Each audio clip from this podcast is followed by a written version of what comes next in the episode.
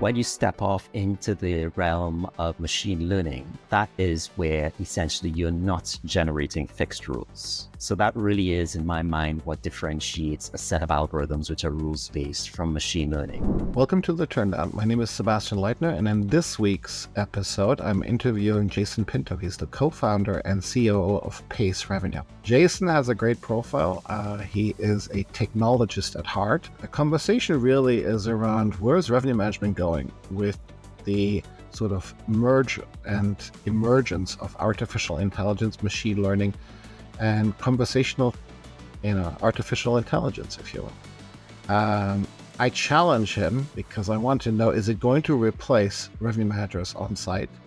He stays clear of saying yes, but I can't wait for you to discover his perspective. Welcome to the Turndown. I'm really pleased to be joined by Jason Pinto, uh, COO and co-founder at Pace. Uh, welcome, Jason. Thank you, Sebastian. Great to be here, and thank you for having me. Absolutely, absolutely. I want to get right into it. Um, I'm curious what's keeping you up at night these days. Well, I guess I'm uh, not alone in worrying about the broader macroeconomy. Uh, you know, it's a kind of a tricky time, this, and that there's some indicators that look very positive job growth, salaries, and so on, but some that look pretty negative. Of course, inflation, and in particular, the UK and the Eurozone inflation in particular. And of course, fears about, you know, production in China and so on. So lots of things we can't control that are keeping me up at night help me demystify some of the assumptions that that that we have. You're based in London, in the UK, and we hear stories like there's no tomatoes or there's no vegetables and there's no fruits. Is that true? Should we send a care pack? Thank you for your concern. I know you friendly Canadians are always very concerned about people in London, but uh, no, it's it's obviously uh, some of the daily newspapers getting a bit ahead of themselves. Yes, there were shortages here and there, but nothing like the kind of epidemic, this sort of grinding to a halt image that people had of the UK. What is clear is that the UK does have uh, much higher inflation than, say, anywhere in North America at this point.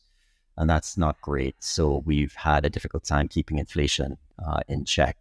And that's partly because our central bank has been slower to respond than the US Federal Reserve. But uh, it's, it's, we're still here. We're still here. And the, uh, my, the team across Europe is is sending us care packages uh, to to make sure that we we don't uh, we don't miss out tomatoes. All right, excellent. Well, uh, you mentioned the economy. So on on one hand, there is inflation. There's the cost of living that is increasing. On the other hand, hoteliers and travel as a whole seems to be going okay. It seems to be going well. What's your point of view there? Yeah, I think obviously this is all about perspective. So, of course, our industry came off uh, a hundred year pandemic. So, you know, probably the worst time that anyone in the industry alive has ever seen. So, off of that base, we've done incredibly well in 2021, 2022, and now 2023. So I think there was obviously a lot of pent up demand and obviously a lot of the sort of pandemic money that went into people's pockets went into travel because consumers were doing revenge travel and so on. And I think as well, a long term trend of remote working and the digital nomad has obviously helped travel and transport more broadly. So I think all indicators were looking positive versus that very low base and in general versus sort of long term historic norms that and I saw, you know, one kind of slightly worrying graph, which is that, you know, there was a surplus of cash in the US just after pandemic times. And that's being unwound as we speak. So, you know, there's probably a few months left of surplus cash in the consumer's pocket. And we'll see how travel and transport fares once that surplus cash has been spent and we are kind of quote back to normal in that regard as well. But certainly in the in the sort of short term, we're you know, all systems go and everything appears to be continuing pointing upwards and to the right. Based on the data you're seeing, are you expecting the summer to be high demand, high ADR continuation of what you, we've seen in 2022? Yeah, I'd say that's the case. I'd say that uh, you know, obviously, summer is such an important time for hoteliers everywhere, and we don't see any any worries about summer. Uh, so we're we're quite excited, and our customers are quite excited about you know a, a great summer ahead of them. And then moving out of summer is is there I, I don't know stormy clouds ahead or Uh, are things sort of tempering off from your perspective? Well, my crystal ball, unfortunately, is not as clear as most others. And more importantly, I'm not in the business of forecasting. That's an okay. instant opportunity to look foolish, right? Economic forecasting. So, you know, I think mixed signals is the best I can say from what I've read and from what our customers are saying. Mm-hmm. Uh, so we'll see. That far ahead is, is starts getting trickier. Excellent. I'll look at this recording in six months and uh, and see how we did against it. As I said, uh, forecasting is an easy opportunity to feel foolish in a few months. For there you go. Jason, I'm curious how you got started uh, with Pace. Uh, you've been the co-founder, I believe, since 2017, if I'm not mistaken. Yeah, we got started then. Yeah, help us understand how you got started, what the idea was behind it. Um, yeah, uh, tell us how Pace become became Pace. Sure. So, those that know me and my co founders and the great team that we've been lucky enough to have join us on this adventure will note that, you know, we're mostly technologists, data scientists, engineers, etc. Uh, and we brought on over time some really excellent people from the hospitality industry. But we didn't start there. We started mostly with entrepreneurs and techies like myself. And we started there because we had, uh, you know, this kind of much bigger desire to solve price. Every company needs to have a kind of a BHAG, a big hairy ego. And so that was ours, right? We, it was clear to us that price was being set quite badly using Excel spreadsheets, heuristics, etc., or very old software in lots of industries.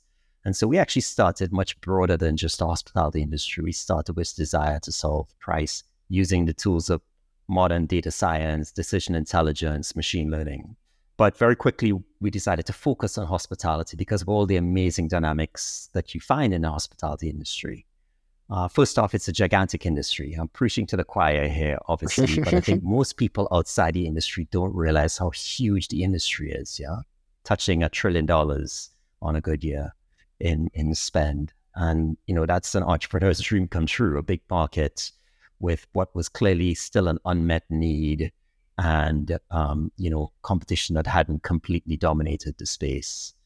So those are the things that really took us in to focus in on the hospitality market from you know soon after founding, and it's been a great journey since. Uh, and that we've been you know continuing to build the team and grow up, grow both on the technology side, but also with some really amazing people from the hospitality industry with that right balance so that we can sort of challenge the orthodoxies of the industry, but obviously know enough to speak our customers' language, understand their pain points very clearly. So we think that that balance is really an important one to strike, and we, we continue to work hard at that. As you went from sort of pricing potentially more goods to focusing on hospitality, what were some of the unique traits this industry had that you sort of observed that you were surprised of, maybe? I think complexity is one. Uh, so I think from outside the industry, people go, oh, you're just setting prices. Mm-hmm. Wow. Well, that really belies uh, a lack of understanding about how complex things are when you get into the complexities of rate codes and the incredible numbers of integrations you need to build and the sort of lack of data and the scarcity of good data as well. You really are into a problem that is quite a difficult one to solve because of that. As well, the number of people that need to be involved in the decision, yeah, in that it's not just setting a price, setting a restriction, managing a rate. You have lots of people involved in the process, both, you know, from the decision making standpoint, but also downstream of the decision. So for all those reasons, I think the complexity of the problem was something that, you know, uh, the more we dug early on in the company's life, the more interesting it was to us. And for us as technologists, that's a moat because we want to go solve hard hard problems for customers, right? If, if the problems are easy to solve, you don't generate a significant moat behind what you're doing. So that was that was great to us. But I think the one other thing that was I think difficult about the industry is that there's, and you'll probably resonate with this as well, Sebastian, that there's a severe underinvestment in technology across the hospitality industry mm-hmm. for good reasons. I mean, the industry has been very cost focused for a very long time, and technology is seen as a cost center. So, consequently, everyone is looking to try and find the least expensive solution to their problems rather than the best one that can grow their business, grow their revenue, accelerate their decision making. So I think that's been something that we've, you know, hopefully as an industry getting getting past, but you know, in some cases persists. That's so interesting. You mentioned in your description um, of your product uh, machine learning and um, I guess artificial intelligence.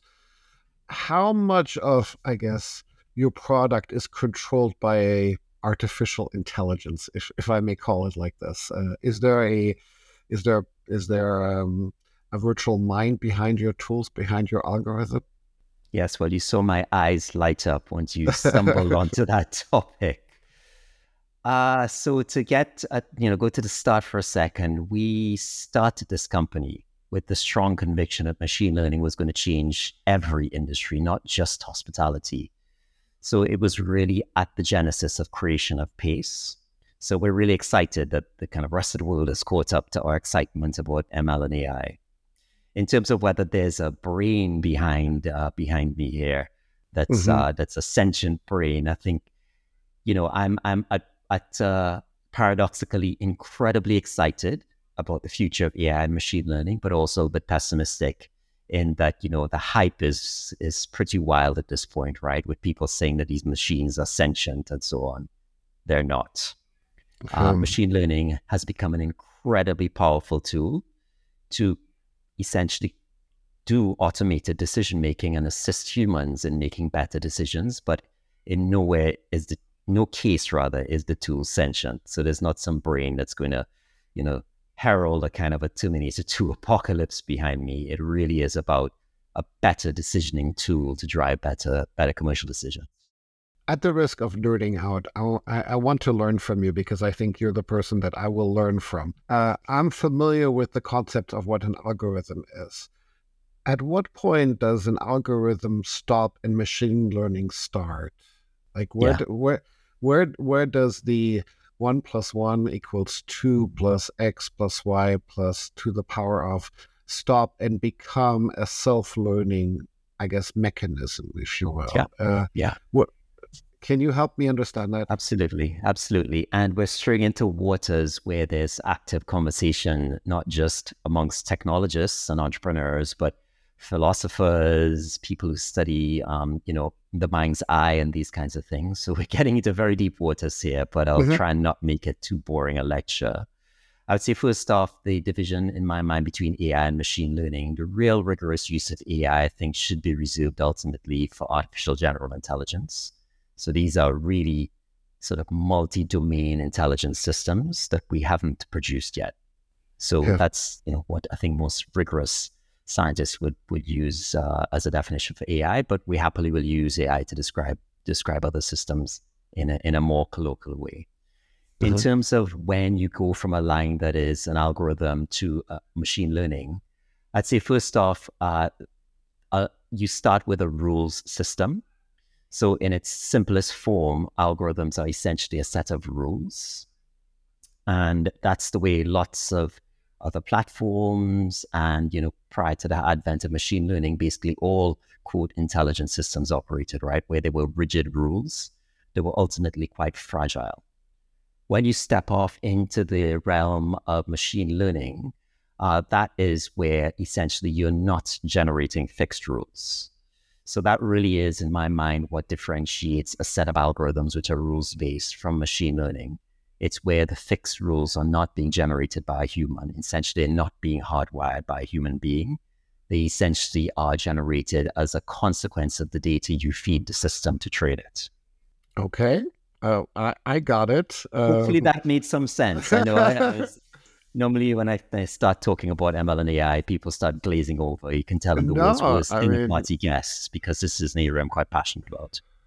So the the the algor- the rules are more flexible. Um, they can be used. I guess the machine decides what rules to apply based on the data that is essentially essentially in, in some sense then then it's it's not a rules based system because rules generally implies something that's been hardwired by a human being yeah Okay. Essentially, an if then statement for those that are a little bit more computer literate like yourself versus okay.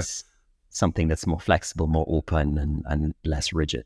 All right. I, I think well done. I, I'm I'm I'm smarter, uh, which is great. Now let's let's bring this intelligence, if you will, or this machine learning to a hotelier. A property, and, and let's start with that, which is sort of the small independent 50 room property, of which there are plenty of uh, in this world. Uh, that doesn't have a revenue manager on site, right? There is no revenue management practice. How do we help them I guess, discover revenue management in step one. And step two is potentially, you know, get them to use a tool like your product Pace. But uh, I'm sure there are others out there as well. I'm, I'm just curious, like, how do we remove some of the fear and at the same time, you know, maybe work on the awareness that such tool is critical. Absolutely. What's your what's your point of view there? I think first of all, you have to be thinking about the upside. So, you know, we didn't build this business to create clever science experiments. We built this business to produce results for our customers. And results there means better performance commercially. So all our customers engage with us because we produce better results and we have a really exciting roadmap of, you know, additions to our platform that will continue driving better results. So that's the first thing I would say to someone in these kinds of conversations that revenue management is really about generating better results. And if you're doing nothing today or you're in an Excel spreadsheet or something along those lines, there's a lot of low hanging fruit that will immediately drive better results for you. So, you know, it's it's essentially a commercial argument as to why you should be using a revenue management system like Pace Revenue. I'd say the other important bit is that it drives better decision making outside of the sort of tactical things that a that a machine learning system can do. Yeah, in that the human being is not totally cut out of the loop. In fact, the human being here is freed up from these sort of short term tactical decisions so that they can make better strategic decisions. So our platform enables better data driven decision making the human users as well. So, in many ways, this is going to make your day better because you'll be freed of sitting behind an Excel spreadsheet. All of that busy work will be taken care of by the machine learning AI system. You'll be focused on some key strategic decisions that can really drive a differentiated uh, improvement for your business. And then you'll be off doing what you started a business for, which is pleasing guests, right? I mean, uh-huh. most hoteliers get into the business because they want to provide a great service and engage with a customer not because they want to sit behind a, a computer with an Excel spreadsheet. This product frees you from that and enables you to be on that path. So continuing on that train of thought, if I'm a owner and operator of a hotel, set hotel, let's say 50 or even 100 rooms, should I hire a revenue manager? should I purchase a revenue management system?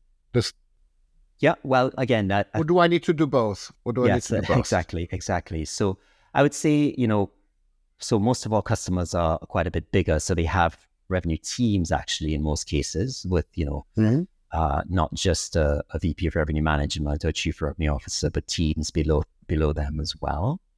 I would say as you get to the smaller scale, you get into the question of does it make sense to have a full time revenue management person or a part time? You know, there's some excellent individuals out there who do revenue management consulting where they'll basically help you manage your business using a product like ours, but they'll do that for a number of businesses. So I think uh, the combination of the human and the person, we believe, is the one that results in the best outcomes. It's really a question of finding the right platform for you, of which we are we are one, and we think we're the best out there. But don't take my word for it. Look at the results. But then also in terms of the people, there's really quite a broad array, and that you don't have to have a full time person if you're at such a smaller scale that it doesn't make sense there's some great individuals out there who can do it part time. So it's not either or. It is. I don't think so. Okay. I really think the combination is the one that that results in a win here. Okay. Very interesting. I want to lighten a little bit this conversation because we went right into deep waters uh, with machine learning and our AI. Uh, I want to do a quick lightning round. Um, so the purpose here is just, just you know, say what comes to mind. I, I'll throw a word at you, and you know you can uh, uh, you know let your mind wander, if you will. Um, I'm going to start with travel in 2030. Human. Social media. Opportunity, but challenging. Okay. Leisure. What I want to be doing. uh, digital marketing. Incredibly important. Uh, direct versus OTAs. More complicated. Luggage. I would like to leave behind. Turn down. A great podcast that I happen to be speaking on now. Okay, excellent, excellent. Um, I want to talk a little bit about, um, I guess, COVID. Uh, I know we've left that behind you. You mentioned it early on um, uh, in your remarks as a, I guess, driver of a different perspective. Um, um, you know, we've we've we felt in your commentary, at least you mentioned that we felt very positive about the last three years, but that's on the back of, you know, a period of time where travel has completely stopped for a lot of countries and for a lot of uh, people uh, that uh, were restrained at home. I'm curious what you personally have learned from this experience, if if if I may say so. Sure. Uh, I think you know it's clear that the time was so challenging for hoteliers, but uh, we have deep empathy for people that went through such a difficult time because it was a very difficult time for us as a company as well. Uh, you know, we were still in the early days of pace, and you know, getting hit with this kind of existential crisis early on in the business's life was not easy. For me, what I learned was really the resiliency of people. Uh, in particular, I'm so proud of the team of people that we've been lucky enough to recruit uh, around us. That you know, people hunkered down, gritted their teeth, powered through it, supported each other through this time, which was was tricky for everybody personally, not just professionally, but really came out strong. And to me, that was just a huge testament to the resiliency of of people ar- around us and and the grit that people have when they're really put to the test. Is there a change that you didn't see coming out of the pandemic? Well, I mean, the thing was when we were in the early days of the pandemic, mm-hmm. I mean, nobody knew anything really, right? Mm-hmm. I mean, there were probably some epidemiologists and virologists who had, you know, many PhD theses written about what would happen, but they were mostly ignored, unfortunately, in the early days. So no one knew, and so I had very little expectations about what would uh, what would come to pass. What has been amazing, though, is just this incredible adoption of technology during that time in every sphere of our lives. Right? I mean, we're speaking on one right now, a video conferencing that has just accelerated to the stratosphere during this time. It's now the norm. Pre COVID, it was something that a few techies used. I mean, it was important, but not nearly as structurally important as video conferencing is today. Mm-hmm. And I'd say that's an example of a lot of areas of technology that were really uh, received this kind of huge accelerant through through the times of COVID. And I think, you know, the other thing, of course, was the incredible bounce back of businesses like Airbnb, for example. I know it's the the hotelier's favorite uh, favorite threat and favorite uh, thing to worry about. But they were a good example of something, a business that a lot of people counted for dead and mm-hmm. came back stronger than ever. And I think as part of the hospitality community, we should be cheering that because that's that's part of partly the story of all hoteliers. Yeah. Amazing. Let's stick with technology for for a minute. Um, I'm curious what technology you think will disrupt the travel industry the most in the upcoming years. I mean, I'm talking my own game here, but ML and AI uh, okay. are clearly going to be hugely disruptive. Uh, you know, you've seen, for example, the many cool experiments people are running with these uh, with these generative uh, generative chat models, planning holiday holidays and so on. So I think it's really interesting because these things can essentially parse intent in the way that we had reserved essentially for a human being in a previous go round. And that's clearly going to change the way people plan travel, book travel, etc. Of course, anything quantitative like revenue management has already been disrupted by machine learning. Uh, mm-hmm. So that's only going to continue. But I'm as I said earlier, just an extreme optimist about what's coming down the pipes, albeit with some, you know, annoyance at the level of hype. But uh, I think I'm extremely excited. So, so what area do you think will be most disrupted when we stay with AI or the generative, um, uh, I guess, intelligence uh, or creation of content? We talk a lot about, um, you know, application in support, in guest communication, in uh, maybe FAQs that uh, you know uh, the internet can answer all the questions that I may have about a specific destination. But are there particular areas that you think will be disrupted more? Um, I still think that we haven't figured out search, for instance, right? I don't want 100 pages of results. I want one product that fits my needs. And yeah, you want your question answered, right? You want your question answered. Correct. No, exactly. And correct. And of course, Google's recent release of Bard at, at Google I/O is mm. moving in that direction. There's huge consequences for the economic structure of the internet, actually, because so much is driven by search revenue. Mm-hmm. That you know, moving to essentially a question answer format is going to change, just structurally change so much about the economics of the internet. But uh, you know, I'll try and stay away from my own area because that's probably okay. a little bit boring. Yeah. But one thing that is clear actually is the generation of content is totally disrupted by this in that you know some of the more intriguing examples you've seen produced by generative ai have been story generation uh, email writing content writing for marketing so these areas i think are already in the bullseye of this of this technology and will mm-hmm. only be more so as we add more capable image generating models, for example, right? The ones that are out there, okay, but they have problems with hands and a few other problems. But once mm-hmm. we start being able to generate, you know, more lifelike images, more lifelike video from a prompt, it's I, I, sky's the limit, quite frankly, of what kind of content we can generate to drive better marketing performance. Now, I want to talk about what you think it will do to revenue management as well, because you know I consider you're somewhat of an expert in that field. So, uh, do you mind predicting what it will do to revenue management? Not at all. So, I would say more of the same. So, okay. we, as I mentioned, started this company to drive down this path of creating autonomous uh, autonomous systems. Mm-hmm. And I think that's going to only get a, ex- a, huge accelerant from the investment that the broader AI community is putting into this technology. What does that mean for Hotelier? Well, better results, first of all, uh, in that these systems will be more capable of actually generating the right price, restrictions, etc. Uh, so really incredible in that regard. But I think as well a better interface to more parts of the organization.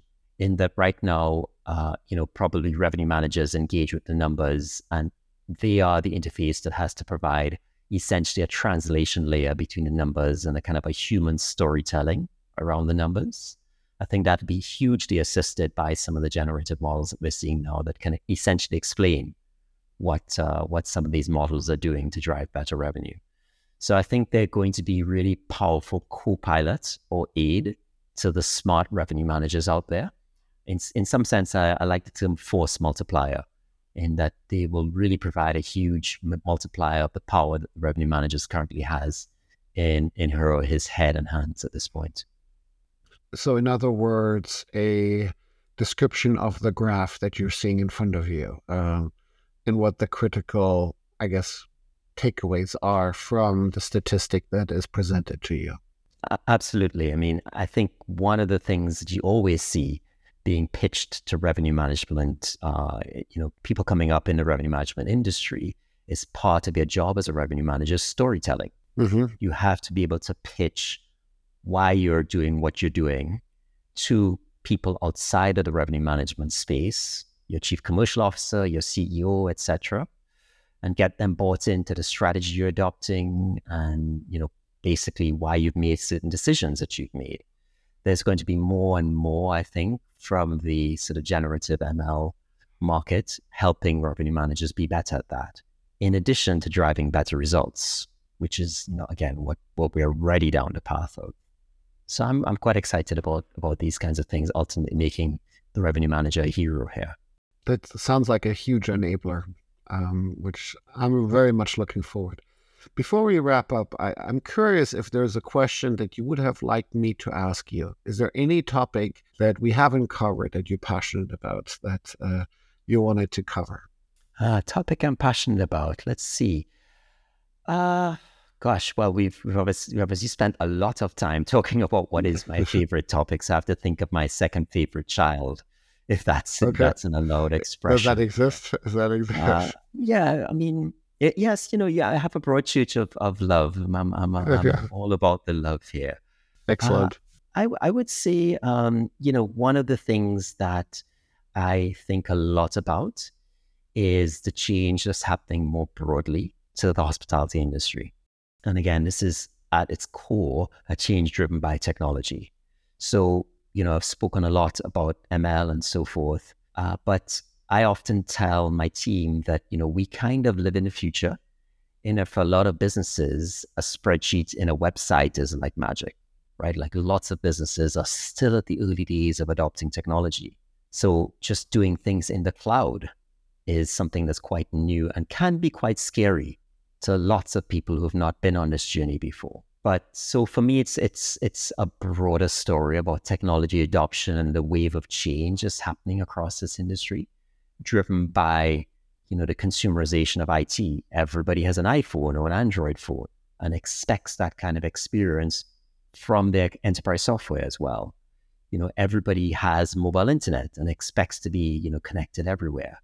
So I think these kinds of pushes that came from the consumer world actually are what makes me quite excited about this kind of wave of technology change and adoption that's happening in the industry. And it benefits all of us. Cloudbeds is a good example as well.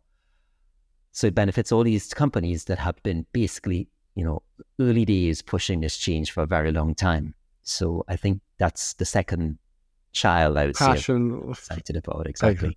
Exactly. Excellent. But it does require some human humanity. I think that we can't forget that, right? That we have to take these, you know, these humans along this journey with us and can't can't get swept away. Speaking about AI and and the philosophy of AI, ul- ultimately, it's human Mm. being that has to be in the driver's seat for all these technologies.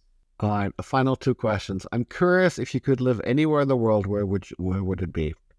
Well, again, you're playing to my type here, in that I'm from Trinidad and Tobago. Okay. So you know, uh, Going home. being able to go home more often is something that I really have set on as a, as an important uh, important milestone, or metric I need to hit this year. The family are getting a little bit annoyed; they haven't seen me very often.